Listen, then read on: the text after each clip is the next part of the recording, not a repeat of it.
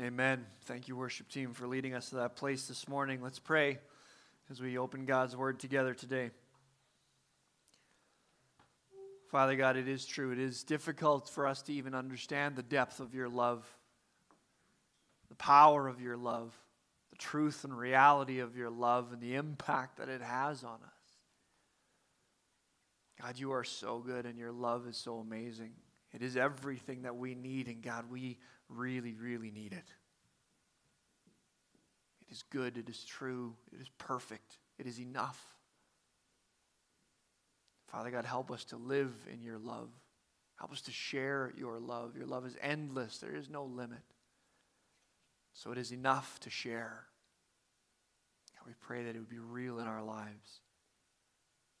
Father God, as we turn to your word this morning, we pray that we would experience your love in these pages, in these words. Pray that we would experience more of who you are, that we can follow you more closely and love you more deeply and share you more freely. In Jesus' name, amen. Amen. See, the problem is the chapter distinctions in the Bible can be pretty unhelpful. We've got all these breaks everywhere in these passages, these verse breaks and headings and little notes and comments and numbers and footnotes, and it is all very helpful. Very valuable. It helps us find the same address when we're trying to talk about something together, a specific passage, really easily. That's good. But it cuts up the narrative. It can be a real distraction, even. And over the years, I've tried to look for a published version of the Bible that doesn't have any marks or notations at all in it, any versions of the Bible that were free of these things. And I found a couple that are kind of okay, but it's not easy to find. They don't print them this way. And the ones that I did find were in unusual translations, things that I, you know, they're probably good, but they're not comfortable, familiar for me, anyways. You can't find really like an NIV or an ESV or something that's just without any of these notes in it. But the ones that I do have, even if they're a little bit unfamiliar translations, it, it's an amazing way to experience Scripture as it was originally written. Because John and, and Paul and Moses and whoever else didn't break up their words like that. These were single books, single letters, unbroken, uninterrupted. And like, obviously, you know, they had sentences and paragraphs and things like that. But their thoughts streamed together a little bit more fully. And it was maybe easier to see how these stories connected, how the message that the Spirit was crafting worked together across different passages and ideas and stories. And it matters, I think. Because with the way our Bibles are broken up, we can miss the connections that we should be making that God wants us to see, and how these stories flow into one another from one Sunday to another or one devotional time to another. We read this chapter and then the next chapter and then the next. And each story or passage can feel really self contained within its own heading and it's a couple of little paragraphs when really they're made to be feeding into one another and informing one another, and the narrative and the story and the thought process flows together. And I say all of this because today we're coming to John chapter 9, the story of the man born blind that Jesus heals. And if we aren't paying attention to what just happened, we can miss the depth of what's going on. Turn with me this morning to John chapter 9. We're going to read a portion of this chapter together, but we're going to back up just three verses to see how this passage ties in to the end of chapter 8, to see just how crazy the world that Jesus is working in really was. Because John chapter 9, verse 1 starts As he went along, he saw a man born blind from earth and uh, birth. And when we read this devotionally or again one chapter a day or whatever we just start there. And jesus is as he's going along he runs into this man. But as he was going along from where? John chapter 8 verse 57 he's having this huge fight huge argument with the pharisees for two chapters 7 and 8. And it ends with this You are not yet 50 years old, they said to him, and you have seen Abraham. Very truly, I tell you, Jesus answered, before Abraham was born, I am. At this, they picked up stones to stone him. But Jesus hid himself, slipping away from them from the temple grounds. That is what just happened. Jesus just claimed to be God Himself. As we said last week, perhaps the most important thing that any person has ever said in the history of humanity if he was telling the truth. And they were about to kill him on the spot. And somehow Jesus slips away. That's another detail right there. Just how huge and heavy this crowd must have been. So many of the pictures and paintings we see of Jesus teaching or talking with the Pharisees, it's kind of him and maybe a couple of guys standing with a few people standing around. Probably because it takes a long time to paint people, right? So it's just easier to paint just a few of them. But it throws off what's happening here when we have those pictures in our mind. Because you can't slip away in a crowd like that. And it shows us just how big of a deal Jesus was at this time, the kind of ministry he was doing, and the crushing crowds that were following him everywhere. Jesus is not escaping into a few people several times in the stories. Jesus slips away from them, and it shows again just how massive these crowds are. They were about to kill him on the spot, and he slips away. How? These people were everywhere. What he was doing was changing their lives. And then, as he went along, he saw a man blind from birth. Now, it is not clear just how quickly this is happening. Uh, if, is it right as he's leaving the temple? This guy is just right outside there. Given other historical context that we have around the, the, the festivals that were happening at the time and the timing of some of the other parts of these passages, not a lot of time has passed. It's very, very close, maybe within a few hours even. But it seems like things have calmed down at least a little bit because of the way that Jesus' disciples kind of respond to him and the way they ask their questions here. But given how close this must be, how recently they picked up stones to kill him on the spot, right where he stood, the rest of this story makes no sense from the perspective of the Pharisees and their interaction that Jesus has with them right now.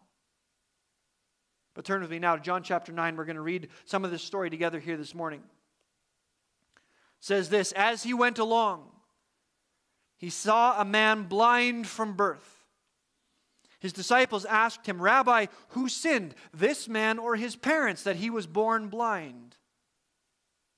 Neither this man nor his parents sinned, said Jesus, but this happened so that the works of God might be displayed in him. As long as it is day, we must do the work of him who sent me. Night is coming when no one can work. While I am in the world, I am the light of the world.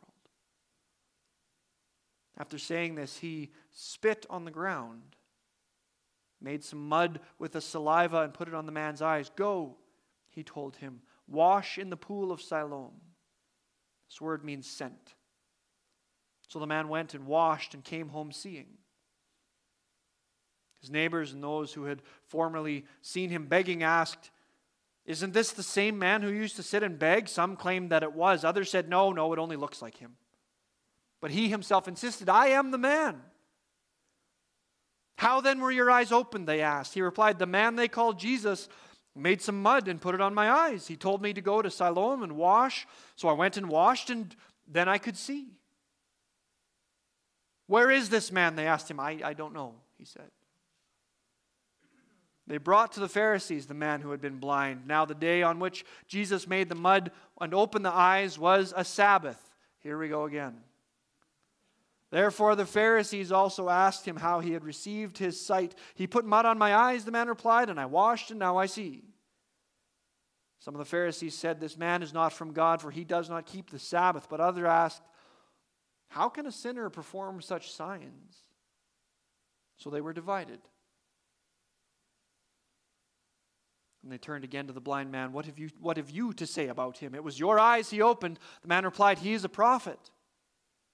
They still did not believe that he had been blind and had received his sight until they sent for the man's parents. Is this your son? They asked. Is this the one you say was born blind? How is it that he now can see? We know he is our son, the parents answered, and we know he was born blind, but how we, he can see now or who opened his eyes, we don't know. Ask him. He is of age, he will speak for himself. His parents said this because they were afraid of the Jewish leaders who already had decided that anyone who acknowledged that Jesus was the Messiah would be put out of the synagogue. That was why his parents said, He is of age, ask him. A second time they summoned the man who had been born blind. Give glory to God by telling the truth, they said. We know this man is a sinner. And he replied, Whether he is a sinner or not, I don't know. One thing I do know I was blind, but now I see. Amen. One thing I do know I was blind, but now I see. What a powerful story. Our God is incredible. He has the power to heal, to transform, to change lives, to redeem and restore, and to help us see. And again, we see the Pharisees having the exact same problem, asking the exact same questions. Who does Jesus think he is? Where does he think he gets the authority to do these things? Why does he think he can change or overrule the law, or at least their interpretation of it? For the last three weeks, we've seen this exact same story play out all the way back to chapter 5. Over and over and over again, the Pharisees have the same problem, the same challenge, the same question, and they just seem unable to come to terms with who Jesus is and what he's doing. No matter what they see and hear. And this is not even a more extreme example. It is dramatic, no question. They're not just debating theology and philosophy and legalese. Here, a man standing before them who was blind from birth and now he can see. And they can't explain it, so they have to destroy it. But just in chapter 5, Jesus performed a similar miracle at the pool of Bethesda with the man who was lame for 38 years, and Jesus heals him and he picks up his mat and walks. And as that was on the Sabbath, somehow that was the issue the Pharisees had there too. It's so sad. It's so broken, it's so small. To restrict and limit God down to a tiny religious box like that, that kind of fear and need for control. Again, fortunately, we don't struggle in those ways anymore, but they certainly did. And it drove them crazy to see Jesus doing these things. So this isn't even new. Again, it's the Sabbath. Again, Jesus heals the man. And again, their issue is that Jesus is doing these things when he's not supposed to. No miracles on the Lord's day while the very power and presence of God is being revealed right in front of their faces. This, at the same time, is one of the funniest stories in the Bible because this man who is healed is absolutely hilarious. He is so sarcastic and he drives the Pharisees absolutely nuts. It's fantastic. But it begins with this huge question Rabbi, who sinned? This man or his parents, that he was born blind. And it ties into just how deeply we want there to be a cause or a reason for something bad that happens in our lives. Of course, there are natural consequences to sin. In many cases, lying or stealing or selfishness that hurts and breaks relationship causes real problems and real consequences. But it's so easy for us to want to associate all bad things with there being a direct reason for them. We want straight lines. This happened because I or someone else did something bad. There must be sin in your life for this bad thing to be happening. And that idea was deeply ingrained in, in Jewish culture. Sin caused sickness. That was just something they understood, something they believed. And it was maybe even a way to justify leaving them alone or not helping them as much as they could because this person deserved it somehow. It's such a fatalistic, karma based idea, pagan, magical thinking. It's not God, it's not kingdom vision. God allows these terrible things to happen because of the sin that broke the world. Our sin has made the world the way it's not supposed to be. But our lives are also much more complicated than just one plus one equals two. You sinned, and so now something bad happens to you. And Jesus, He reveals that God's view and understanding of these things is so much deeper, so much more complicated than ours. Neither this man nor his parents sinned, but this happened so the works of God might be displayed in him. God is working in completely different ways than we understand. And He is accomplishing things we can't begin to conceive His glory, His purpose, His kingdom, His gospel, His mission. He is King and He is at work, and we can trust Him. But Jesus heals this man. He spits on the ground and He makes mud and He puts it on his eyes, and he tells him to go wash in this pool. There's all kinds of significance here with the pool and the timing and the names of things. We don't have time to get into all. Read it, look it up. It's really cool. But he goes and he washes his eyes, and he can see. Absolutely amazing. And the people around him can't believe it, as in they actually don't even believe it's him. Is this the same man who used to sit and beg? No, no, it only looks like him. And he's standing right there. Hey, I can hear you. I am him. It was me. What? No. What? How then did this even happen? I don't know. He put some mud on my eyes and he told me to go wash, and now I can see. And they still don't believe it. So they want to talk to Jesus. Where is this man? I, I don't know. I love it. It's hilarious. It's so real and raw, and it just lines up so much with our culture. God is still working miracles today. He heals today, and there are amazing, incredible testimonies, and we just brush it off so easily. We want to explain it away. A very good friend of mine got an extremely serious cancer diagnosis a number of years ago. His doctor called him. He had a, had a checkup for some other, you know, he had some issues with his liver and he just wasn't sure. So he had regular checkups for these kinds of things. And all of a sudden, his doctor called him, voice actually shaking. You have six months to live. Out of nowhere, my friend, my friend had been feeling great, felt good.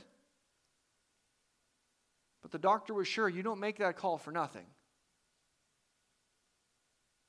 And we rallied around him and we prayed. So many people prayed. And over the next number of weeks and months, as they did more and more tests, all of a sudden they were planning treatment and they found actually the cancer was extremely mild. It treated very easily, and he's cancer free now. Was it a misdiagnosis? No. God healed him.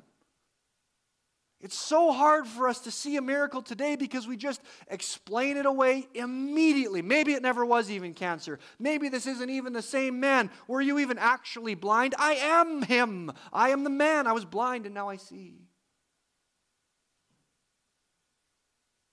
So they take him to the Pharisees and expl- he explains it again to them too. He put mud on my eyes and I washed and now I see. And they say, This man is not from God, for he does not keep the Sabbath. Come on, guys. How many times are we going to go through this? It's the same thing again. Three chapters of this. Again and again, they ask this man, What happened? Who did this? What do you say about him?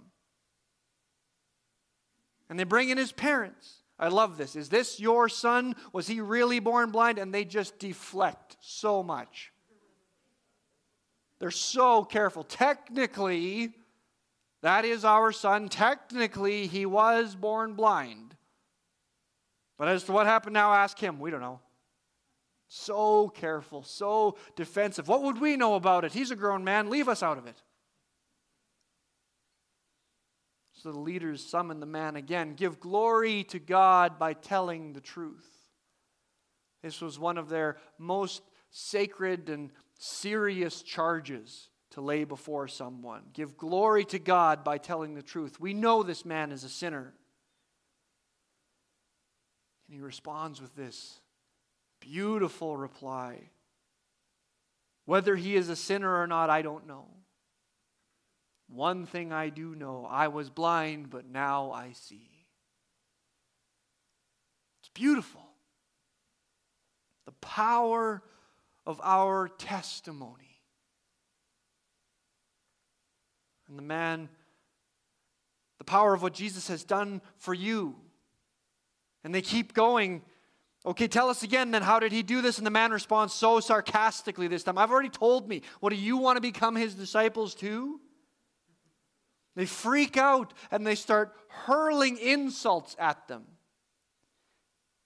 And he pushes them even further. The man answered, Now that is remarkable. You don't even know where he comes from, yet he opened my eyes. We know that God does not listen to sinners, he listens to the godly person who does his will. Nobody has ever heard of an opening of a man with the eyes of a man born blind. If this man were not from God, he could do nothing, and they lose their minds.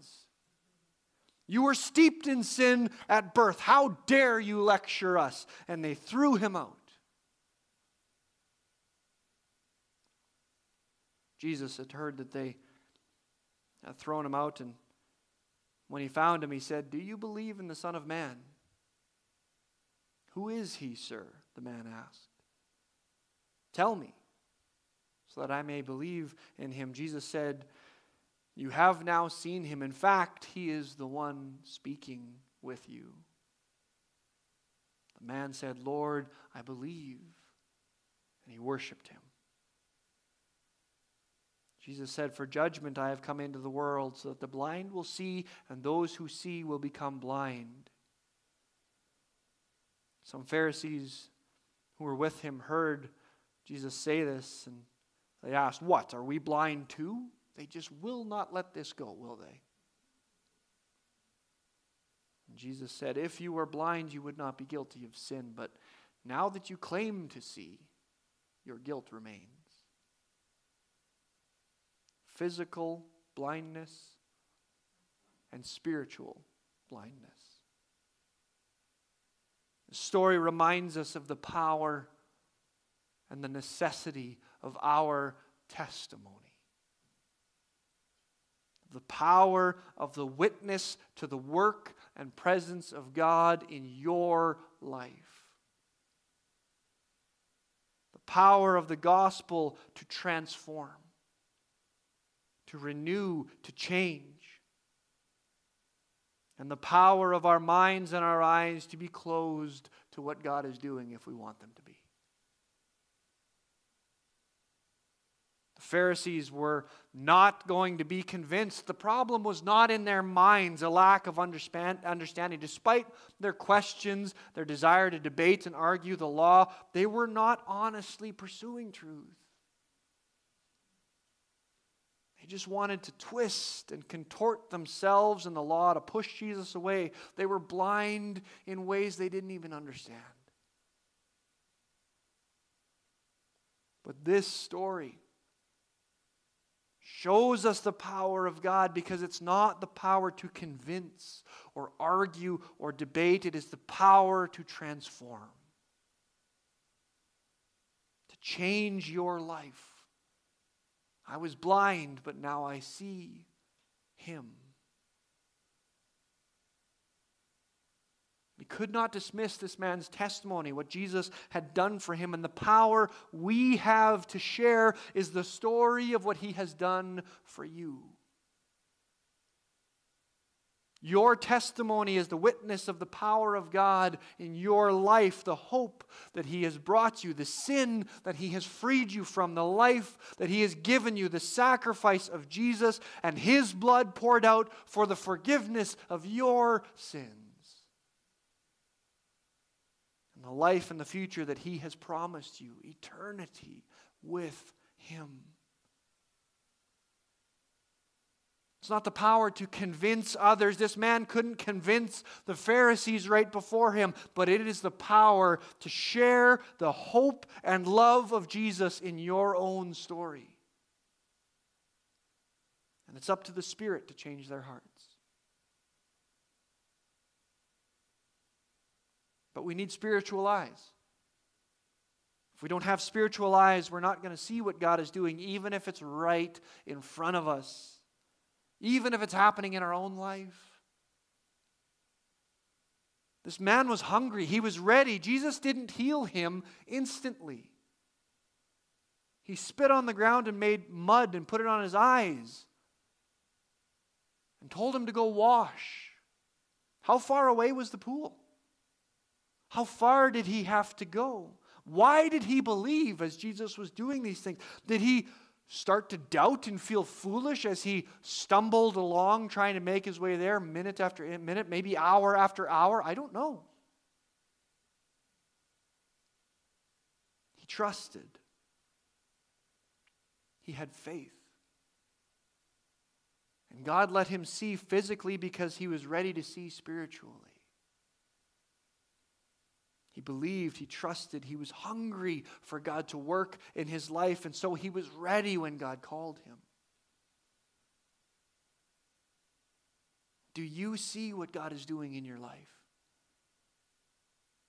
Where he is, how he is present, what he is inviting you into.